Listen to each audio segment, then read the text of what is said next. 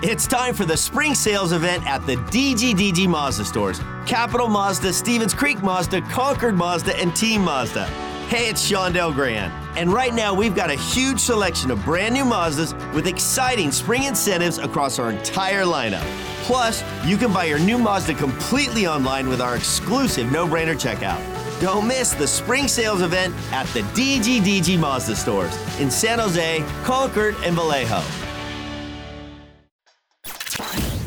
We're getting you ready for the game on The Build Up with news from around the league, interviews, highlights, and more. Here's your host, Ted Ramey. Yeah, you know, it's unfortunate. You know, we lose our captain and, uh, you know, we lose a player who's who's been a good depth piece for us playing up the middle. So, um, unfortunate, but, um, you know, obviously gives opportunities to guys. And, you know, we're going to have some guys who haven't played many NHL games, and it gives opportunities to guys who have been here who are going to elevate their roles. All right, that is Matt Nieto bringing us in with his reaction to the breaking news. That is Logan Couture and Lane Pederson joining Mario Ferraro on the COVID protocol list. Adin Hill and Scott Reedy have been recalled, and Alexei Melnichuk has been reassigned to the Barracuda, which means the Sharks will have another impact player out for today's game. The Sharks have been through this before this year, and I am sure it will continue to be a factor moving forward. But before we go any further, let us look big picture at where the San Jose Sharks sit right now. Sixth in the Pacific Division, 17 wins, 15 losses, one overtime loss. 35 points on the year. They are five points back of third place Calgary, six points back of second place Anaheim, and 10 points back of first place Las Vegas. If we look in the wild card standings, we will see that in the Western Conference, we do look at Colorado at the top with 38 points. Edmonton in second with 38 points as well. The Sharks currently sit in fifth with 35 points, so not too far out overall in the slightest. If we talk about Detroit, they are currently third in the Eastern Conference wildcard 15, 15, and 3 on the year, which puts them at fifth place in the Atlantic Division, one point back Boston. 11 points back of Toronto, 13 points back of Florida, and 14 points back of first place Tampa Bay. Right now, the Eastern Conference most definitely has some juggernauts. Of course, the San Jose Sharks still reeling after what happened in their game on Sunday, where they fell behind 6 1 in the first period, came back to make it a one goal game, down 6 5 relatively late in the third, only to give up a power play goal and an empty let netter to lose by a final of 8 to 5. And two of the last three games for the Sharks, they have not looked sharp in the slightest. They have been not playing to their details, which is something that Bob Boughner consistently harps upon. And right now, everybody's trying to figure out what exactly they are going to do to have a better response. And yesterday at practice, Bob Boughner offered this in response to that game on Sunday. I think a different feel because it got so ugly, and we did say after that Arizona game, you might be able to get by against you know some teams that are, uh, um, and no disrespect to anybody, but you know we all know the league. You can't you can't play that way against Pittsburgh Penguins. It doesn't matter how long they're off. Um, the guys have won Stanley Cups in there. They know how to play. They have leaders in that room. Um, their coaches have been through it. Um, and I just think you know it just snowballed, and and we had no answer for it, and we didn't, uh, you know, at three one or you know four one even getting out of the first period, we still allowed two in the last three four minutes of play, which is you got to stop the bleeding, and uh, um, we couldn't seem to stop that last night. So um, it's a combination of a lot of things. I appreciated the the you know the effort and the battle back. I don't think this team uh, um, is a team that you know, very often I could say that, well, we just didn't show up or we didn't play hard. I think this team plays hard. I thought we got away from details last night. It wasn't more, wasn't lack of effort. Um, it was lack of details. And then once things go bad on you, you start, you know, you start losing the, the 50 50s and, you know, your urgency sort of gets soaked, gets sucked out of you.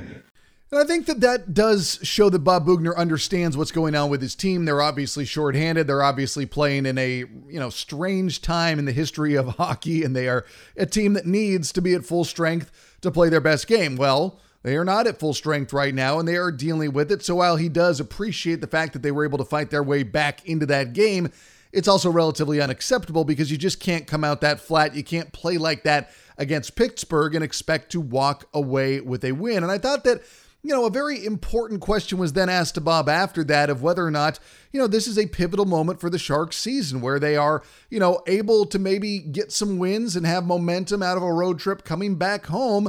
But obviously, dealing with these shortages, dealing with the COVID absences, and if it has a chance to knock them down. Yeah, absolutely. I think uh, um, you know this road trip is is a hard road trip. There's no easy games. It doesn't matter who you're playing, and I think that. Uh, you know, it's going to force us into uh, to playing the right way. We hope, and I think that uh, um, you know it is important. I think we want to have success on this road trip. I think that we, you know, we had our long home stand. We talked about that forever, and that's over with. Um, and we gotta, you know, we, we need points, but every point's valuable at this point stage of the game. So um, yeah, that's a focus about just doing the right things. If we follow the process more times than not, it'll end up being uh, uh, solid and it'll end up being positive on our side. And and it's just consistency in our game. Really, that's that's the number one thing. It doesn't matter if we got new faces coming in, young guys coming in. Um, everybody's got to play consistent hockey and give ourselves a chance to win. And and last night we didn't give ourselves a chance. No, they most definitely did not give themselves a chance in the sense that they fell behind 6 1 at the end of the first period. You could have stopped the bleeding at three. You could have stopped the bleeding at four. You could have, you know, done a little bit more earlier in the game, but it obviously snowballed on them, and they were not able to find that response. Now, I do give the Sharks a lot of credit that they were able to fight their way back into it, but that just leads to the overall sense of frustration where you look at that game and you think, if you did not collapse like that in the first period, you would have given yourself a, a chance. You know, that's really all you want. You would have given yourself a chance and I think that that's that's the most frustrating thing about that game is that if you had not been that slow out of the gate, you would have had a winnable game in front of you and the Sharks are not good enough to give up those winnable games. If you have a game that you can win, you have to go out there and win it. And I think that's probably part of the message that Bob Boughner is telling his team today. This is a game that we can win. The Red Wings are not a juggernaut. They're good at home we can go out there and beat them, even if they are good at home. And I would hope that the response out of the gate is going to be just that. Obviously, the team misses Mario Ferraro in the sense that they have, you know, just so much of response to him and his overall nature. That was something that Bob Boughner also talked about yesterday at practice. Uh, we did, I, and and uh, you know, I said that this morning to the coaches having a coffee, watching the game. I said, you know, it was. Uh, it was quiet in the room last night, and uh, um, you know Mario's that guy that brings that noise and brings that energy, and and uh, you know and drags guys in with him. And um, you know he wasn't around last night. That's no excuse, obviously, but um, you miss a guy that uh, um, you, you, know gets other guys around him going. He's an infectious guy, so definitely miss Mario and his energy. And that was something that fellow defenseman Jake Middleton weighed in on as well. Yeah, no, he's uh, he's a hard guy to replace, but he's also a kind of guy like I know myself. I think I've texted him every day uh, since I haven't seen him. So he's one of those locker room guys. Not only a locker room guy, he's an exceptional player on the ice as well. But uh, I, I, do think we miss him big time. But it's an opportunity for other guys to step up, and you know, you know, you can't replace a guy like him with his attitude and his fun-loving way of way of going about things. But no, it's another opportunity for a lot of guys, and we got those six extras or so right now, and uh, we just got to figure out with what we got in the room how to go about things. And Mr. Middleton also talked about what the team exactly needs to do against Detroit. Practice was good today, like he mentioned. Uh, meeting wasn't exactly awesome, but uh, no, it's one of those things we just got to show up on time. Uh, two out of the past three games we haven't played our best, most detailed hockey. And uh, going forward, that's something we're really going to have to clean up, especially in the second half of the year like this. And Middleton also tried to make sense of what exactly happened in that first period against Pittsburgh. I saw a lot of black and gold in that first couple 10 minutes. They came out really firing. As far as I don't have too many opinions on it, there's a lot of things we go over in video and whatnot that really clarifies what happened and what should have happened, what didn't happen. Um, so those kind of things are taken care of the next morning like we did today, and that it's just the sun comes up tomorrow and we uh, play the Detroit Red Wings. For more on those Detroit Red Wings, we are now joined by Max Bultman of The Athletic. Max, what's going on, man? How are you doing?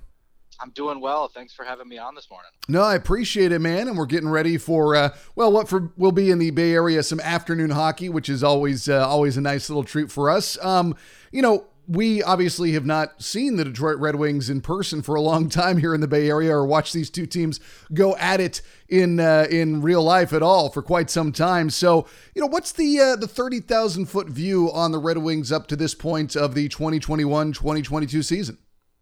Yeah, I'd say the big story starts with their two big rookies, two, their two uh, first round picks in 2019 and 2020, Moritz Seider and Lucas Raymond. I'm, I'm, sure their names have made their way out to the to the Bay Area by now, but um, two of the top contenders for the Calder Trophy this year so far. Lucas Raymond was uh, outstanding to start the year. He was kind of an unexpected, uh, you know, arrival this quickly. I don't know that anyone really expected him to make the, the, the roster before training camp, and then he, he came in and was excellent in the preseason forced his way not only into a roster spot but to a spot on the top line.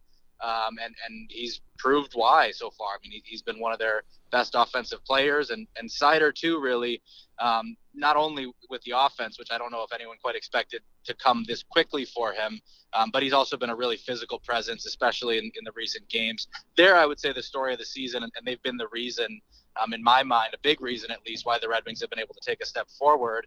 And then you also look at Dylan Larkin and Tyler Bertuzzi, two of their guys who, you know, they're, they're kind of standard bearers for the franchise at this point. They're, you know, it's, it's hard to stop thinking of them as as the young kids, but at some point you look up and, and they're the veterans now, and and they've been what you need your veterans to be. They've been really reliable. Um, both coming off of injuries for last year, which which was a little bit of a um, kind of a storyline coming into the year, but but they've been excellent, and, and especially Larkin, um, who's scoring at, at really a 40 goal pace so far, and so he's been um, certainly, in my opinion, probably their best overall player this year. And I know you wrote about Raymond, him having a new role on the power play, and with these two teams uh, going against each other tonight, it's uh, you know which, which, team is going to not have uh, the worst night on the power play might be one of the uh, overall talking points. Yeah, and the Red Wings are coming off a really rough one uh, against Boston, where they, you know they had one one of their power play shifts they ended up basically defending for for the better part of it. So uh, they're, they're, looking for answers there right now. One of the things that they're trying is putting Raymond in the middle of the power play instead of the flank, and it should be an interesting experiment. I think they feel like that's a role that can be conducive to offense, and and I, I guess the question is probably going to be whether you know they have the, the full set to to make it work. But but they're looking to to try some new things with that power play. They brought in Alex Tanguay as the new uh, assistant coach that runs the power play now. Um, and, and so I think they're hoping to kind of get that jump started. It, it, hasn't been as good of late, and I think they're they're looking for for whatever's going to work on, on that unit for Detroit. When, when you look at the Red Wings power play, is there something in particular you're seeing that's not working? I mean, I know in San Jose, it seems like one time they're aggressive, another time they're not. Also missing open nets. Um, what are you seeing with the Red Wings?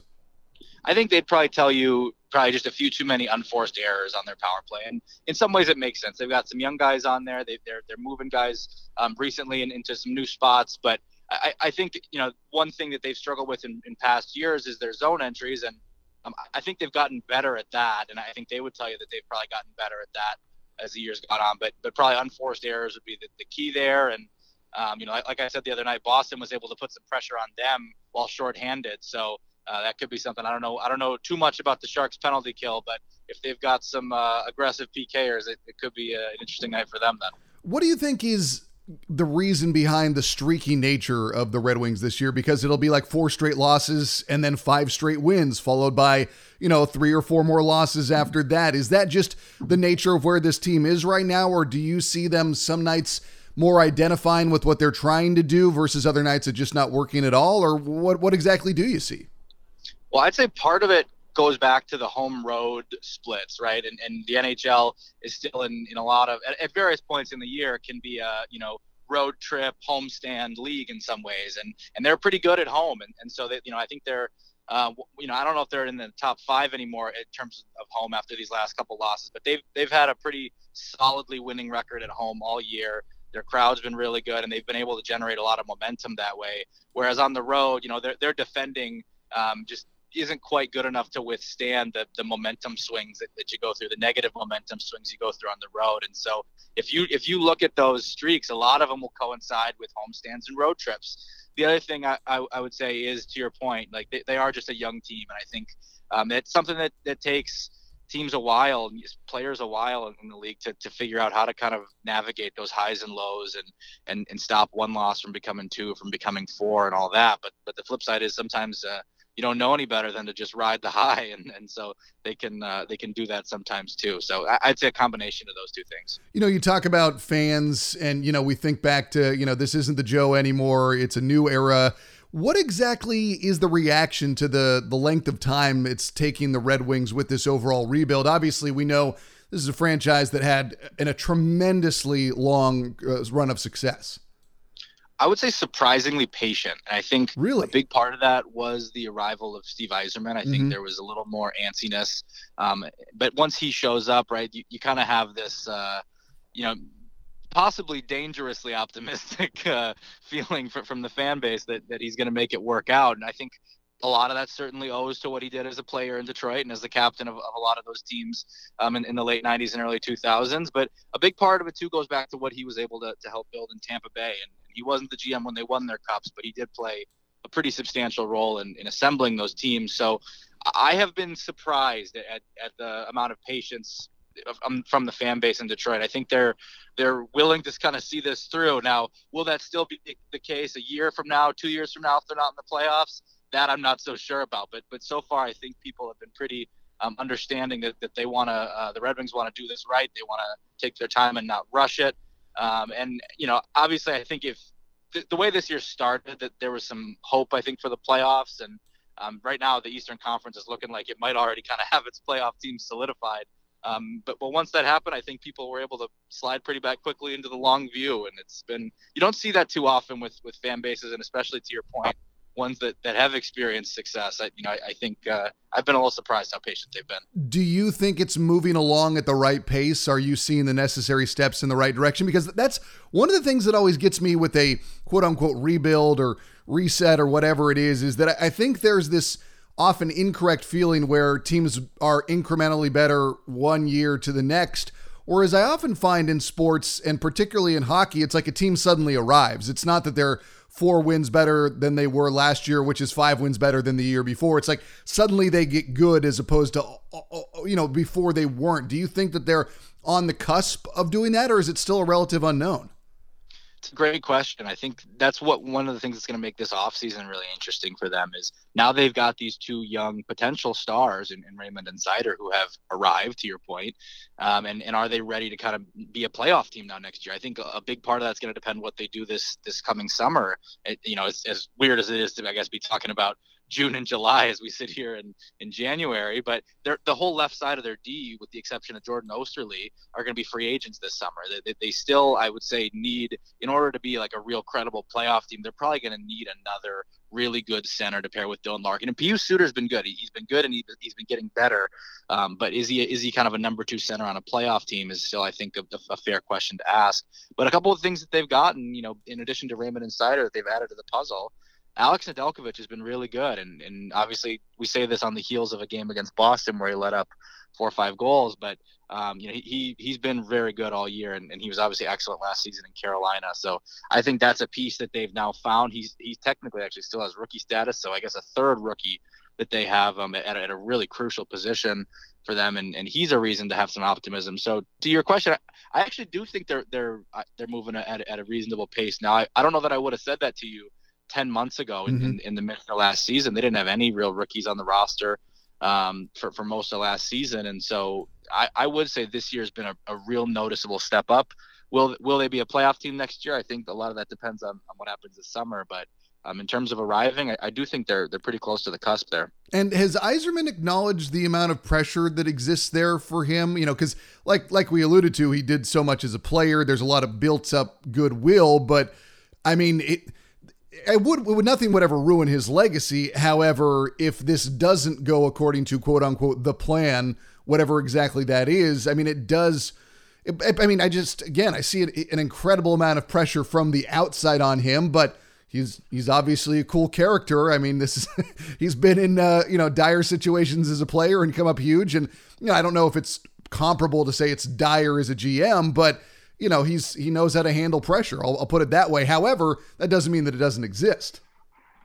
Yeah, it's not something I've heard him talk about, but it, you make an interesting point. And, you know, when I covered college football, I covered Jim Harbaugh when he first got back to Michigan, and and there there are some similarities, I guess, in this idea mm-hmm. that you know you were this legendary player and you've had some success in your coaching or management job, and now the fan base expects you to show up and and, and save the, the program or save the franchise right and i think there there are some parallels to that and it, it obviously took jim harbaugh until you know, really the last month to, I think, deliver on some of that for people. And and the seat was getting, uh, I don't want to say the seat was getting hot from a managerial perspective, but certainly from a fan's perspective, there was there were people questioning and media perspective questioning whether that was going to work out. So I, I definitely see the point you're making that in some ways having that history with a fan base does add to the to the pressure.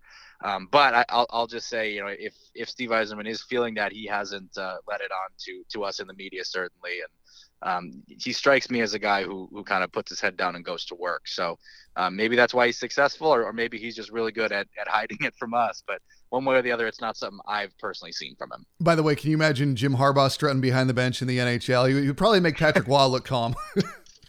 That's right.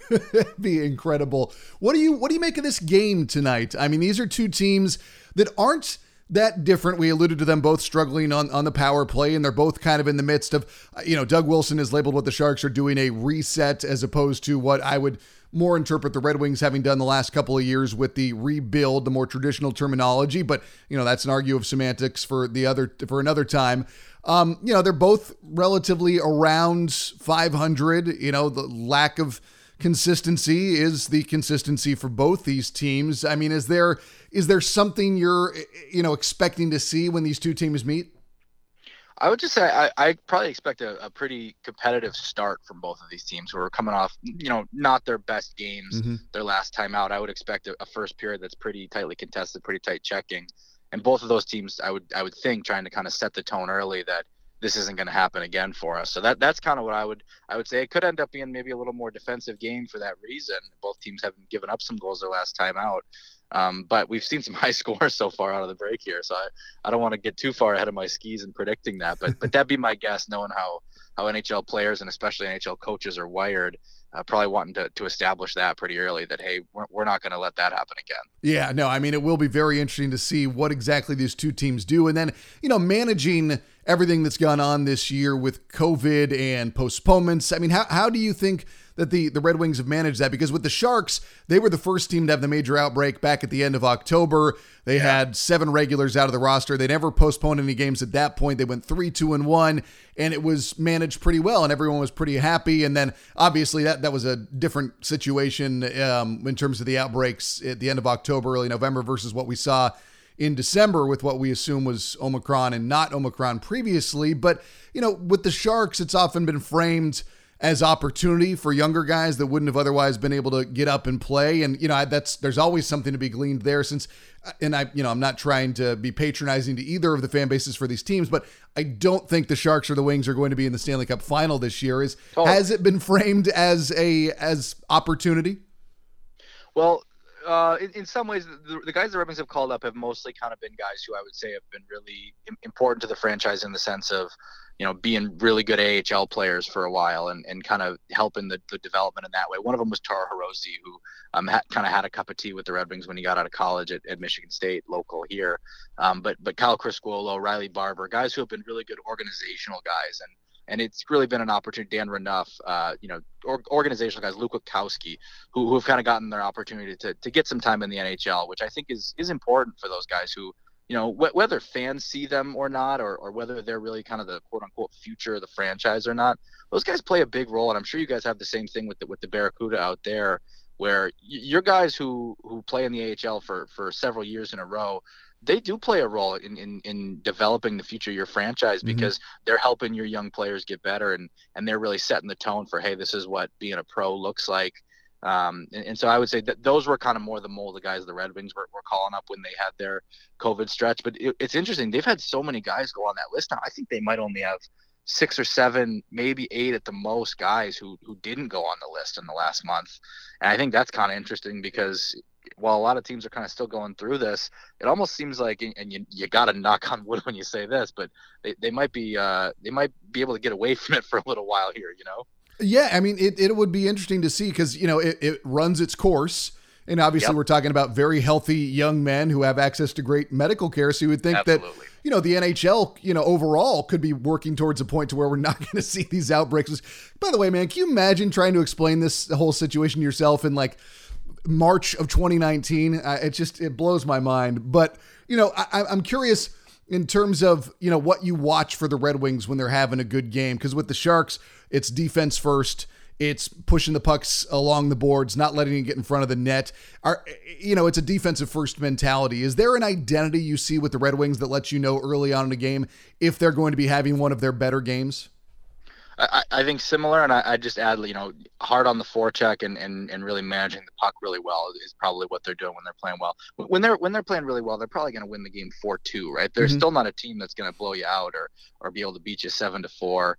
Um, but but I think when, when they're playing really smart with the puck and, and they're able to possess it down low and, and be really hard behind the net, um, that those are the nights where I feel like okay, the Red Wings are, are going, and, and a lot of that starts with their top line. Dylan Larkin and Tyler Bertuzzi are both guys who can who can battle at a really high level in the NHL and and it helps having Lucas Raymond on their wing because you know then he can make some creative plays or finish them if, if what they start behind the net. But it extends you know through the lineup. Robbie Fabbri for, for a smaller guy can still battle um, pretty high and he's got a great release. He can score on the third line. You know Michael Rasmussen and Adam Erne are both guys who, who I think can can win uh, down low for you. And then and then Filip Zadina can kind of be the beneficiary of that with some scoring chances. And and their fourth line, you know, Carter Rowney defends. Uh, I, I, didn't know a whole lot about Carter Rowney when he arrived in Detroit, um, but I've been really impressed with him kind of defending the, the offensive blue line in a way. He's able to force some turnovers up there that, that keeps possessions alive and and then you got a guy like Sam Gagne who can who can turn those into offense sometimes. So that's that's kind of what I would say is, is good pressure, good good uh, heavy on the forecheck, but but mindful to not create too many odd man rushes against. That's where the Red Wings get into trouble. Is if, if they're if they're you know turning the puck over in the offensive zone or the neutral zone and they're giving up odd man rushes. You know that that's any team in the NHL. Once you start doing that. Uh, you're, you're climbing uphill for sure. And I guess as a final one for you, you know, this is a rivalry that at one point was really, really fun. I mean, I go back to 1994. I was 12 years old. You know, the Sharks got their biggest win in franchise history and getting past the Red Wings. And then for, you know, from 1994 to 2011, these teams had incredible games, incredible playoff series. It was one of the most fun rivalries in the NHL. And, you know, that's dissipated over the past you know, five years in particular. Do, do people still reference those times in that rivalry? Because I mean, I would I just remember when the Red Wings would come out to San Jose and so much of the fan base that lives in the Bay Area would show up at the tank and just these incredible battles for regular season games. And there was also just such a great mutual respect between the fan bases when, you know, they were in San Jose. Is is it still referenced at all or is it mostly forgotten? I, I don't hear about it a ton, but but I agree with the point you're making because it, you know, really these two franchises in a lot of ways are one of are two of the best models for that kind of sustained success that um, that NHL teams find so hard to do over that kind of length of, of, of time, right? And I, I, know it didn't amount to kind of the the hardware in San Jose that it did in Detroit, um, but but that was a team that was in it for so many years in a row, and certainly for me growing up, you always knew like going through the Western Conference. Yeah, you were going to have to run into San Jose more than likely at some point. and so um, I, I, agree with the point you're making. They're, they're two franchises that um, built sustainably for a really long time. Um, and, and really that that's in, especially in, in the salary cap era of the NHL, it's super impressive. I guess the most important question at this point is that do we get to see out here in a week's time in San Jose, or are you uh, staying home in Detroit? I will be there. I'm, I'm actually really excited. So I, uh, I it'll be my first time um, in San Jose since since I got on the beat. It, it's it just hasn't lined up with the travel schedule for me. So I'm I'm very excited to be out there and. Uh, I'll take your uh, any restaurant recommendations you got for me. I'd, I'd, happily take them. Yeah, I will throw them. I'll, I'll do my research and uh, I might ping you for a couple of uh, your favorite food styles, and then I will uh, I will come up with an aggregate answer for you that hopefully leads you in the right direction. Well, I feel like I got to get a Bay Area burrito before oh, I leave. Yeah. well, but here's what you need to know that you're looking for, in my opinion, because there some people will tell you to go for the wet burrito, which is you know with more of the drizzlings on top. Oh, I think yeah. you got to go for a California burrito, which is again that's a larger argument that's you know a lot of people in san diego uh, say that it's created there which may be true but ultimately that's with the french fries in the burrito which uh, you know over the course of the last 20 years i probably would be 30 pounds lighter were it not for my discovery of california burritos well uh, give me a recommendation for one of each and, and maybe uh, i think i'm there for, for two or three days. So nice. maybe i'll make time for both do a taste test. Nice nice. Sounds good max. I appreciate your time. And again man i'll see you out here in a week all right? Hey my pleasure. Thanks so much for having me Again, that was Max Bultman of The Athletic joining us on the Sharks Audio Network here on the build up as we get ready for today's game. And I think that, like Bultman alluded to, and like we heard from, you know, Bob Boughner and Mario Ferraro talking about the problems that occurred in that game against Pittsburgh, is the Sharks need to be hot out of the gate. And we've seen it so many times this year. They are simply not good at getting back into games and winning them. They have been able to fight. Bob Boughner said it. They've always shown fight, they've always shown battle, they've always shown that resiliency, but they have not always been able to get out of the gate fast. And this is a team that can't put themselves in a bad position. They can't put themselves overall in a place where they're not going to be able to have success later in the game. The Sharks, chasing a game, are not that type of team. They are a front running team where they can strike first and then dictate the tempo of the game and then be defensive first minded, come up with big performances from their D, come up with big performances from their goalies, whoever it's going to be. That's the type of game they need. They're capable of doing it against Detroit. It's just a matter of whether or not they will do it against Detroit. All right, that wraps it up for this edition of the Build Up for the San Jose Sharks. I'm Ted Ramey signing off.